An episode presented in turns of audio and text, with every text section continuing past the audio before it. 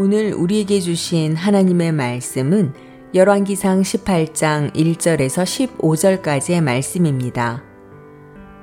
많은 날이 지나고 제3년에 여호와의 말씀이 엘리야에게 임하여 이르시되 너는 가서 아합에게 보이라. 내가 비를 지면에 내리리라. 엘리야가 아합에게 보이려고 가니 그때에 사마리아의 기근이 심하였더라 아합이 왕국 맡은 자 오바디아를 불렀으니 이 오바디아는 여호와를 지극히 경외하는 자라 이세벨이 여호와의 선지자들을 멸할 때에 오바디아가 선지자 100명을 가지고 50명씩 굴에 숨기고 떡과 물을 먹였더라. 아합이 오바디아에게 이르되 이 땅의 모든 물 근원과 모든 내로 가자. 혹시 꼴을 얻으리라. 그리하면 말과 노새를 살리리니 짐승을 다 잃지 않게 되리라 하고 두 사람이 두루 다닐 땅을 나누어 아합은 홀로 이 길로 가고 오바디아는 홀로 저 길로 가니라. 오바디아가 길에 있을 때에 엘리야가 그를 만난지라. 그가 알아보고 엎드려 말하되 내 주 엘리하여 당신이시니까 그가 그에게 대답하되 그러하다 가서 내 주에게 말하기를 엘리야가 여기 있다 하라.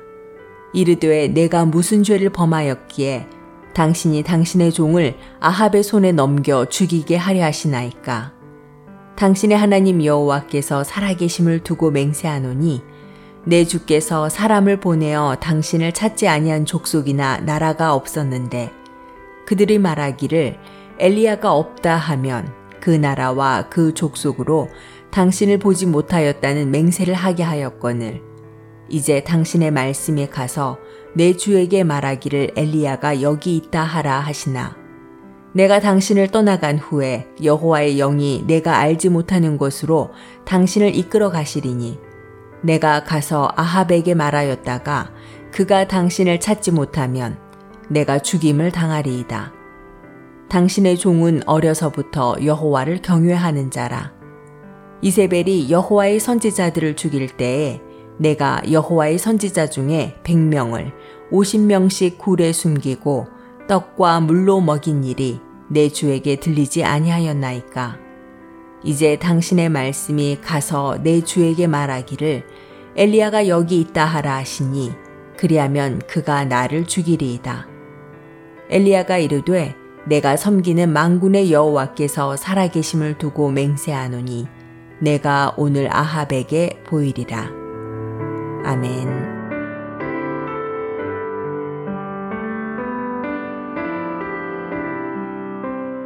안녕하세요. 수요 묵상의 시간입니다. 세상 속에서 용기 있는 기독교인으로 살아가는 것은 정말 어려운 일입니다. 어떻게 하면 우리는 바른 기독교인으로 살아갈 수 있을까요? 아주 좋은 모델이 되는 사람이 오늘 말씀에 나오는 오바댜입니다. 이 오바댜는 성경책 이름인 그 오바댜가 아닌 동명이인입니다. 첫째 오바댜는 아합에게 인정받는 국내 대신이었습니다. 아합은 하나님을 믿지 않았고 우상 숭배를 했던 왕입니다. 그리고 하나님을 믿는 선지자들을 박해했던 왕이었죠. 그럼에도 불구하고 오바댜는 아합에게 인정받는 신하였습니다.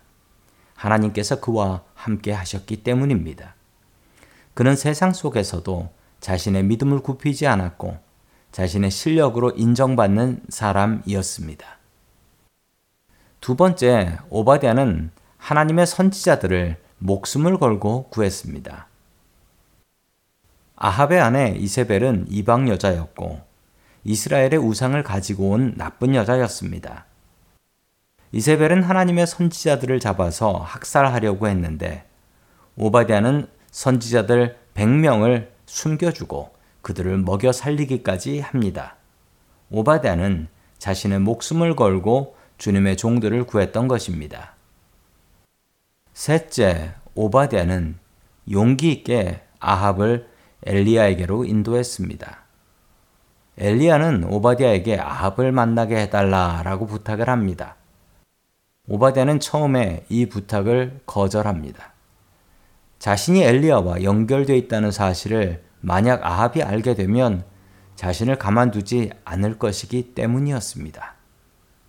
그러나 오바디아는 용기를 내서 아합을 엘리야에게로 인도하게 되지요.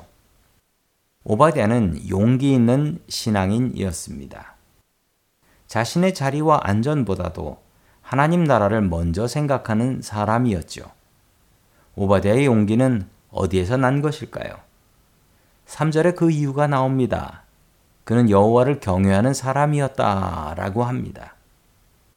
아합과 이세벨도 두려웠지만 그보다 더 두려운 분이 바로 하나님이셨기 때문입니다. 그의 용기는 여호와를 경외하는 것으로부터 나왔던 것입니다. 세상 속에서 용기 있는 기독교인으로 살아가는 비결은 하나님을 두려워하는 것이었습니다. 세상도 무섭지만 세상보다 하나님을 더욱더 두려워하며 사십시오. 잠언에서는 여호와를 경외하는 것이 지식의 근본이다라고 정의하고 있습니다. 세상 무엇보다도 하나님을 두려워하며 사는 저와 성도님들이 될 수 있기를 주의 이름으로 간절히 축원합니다.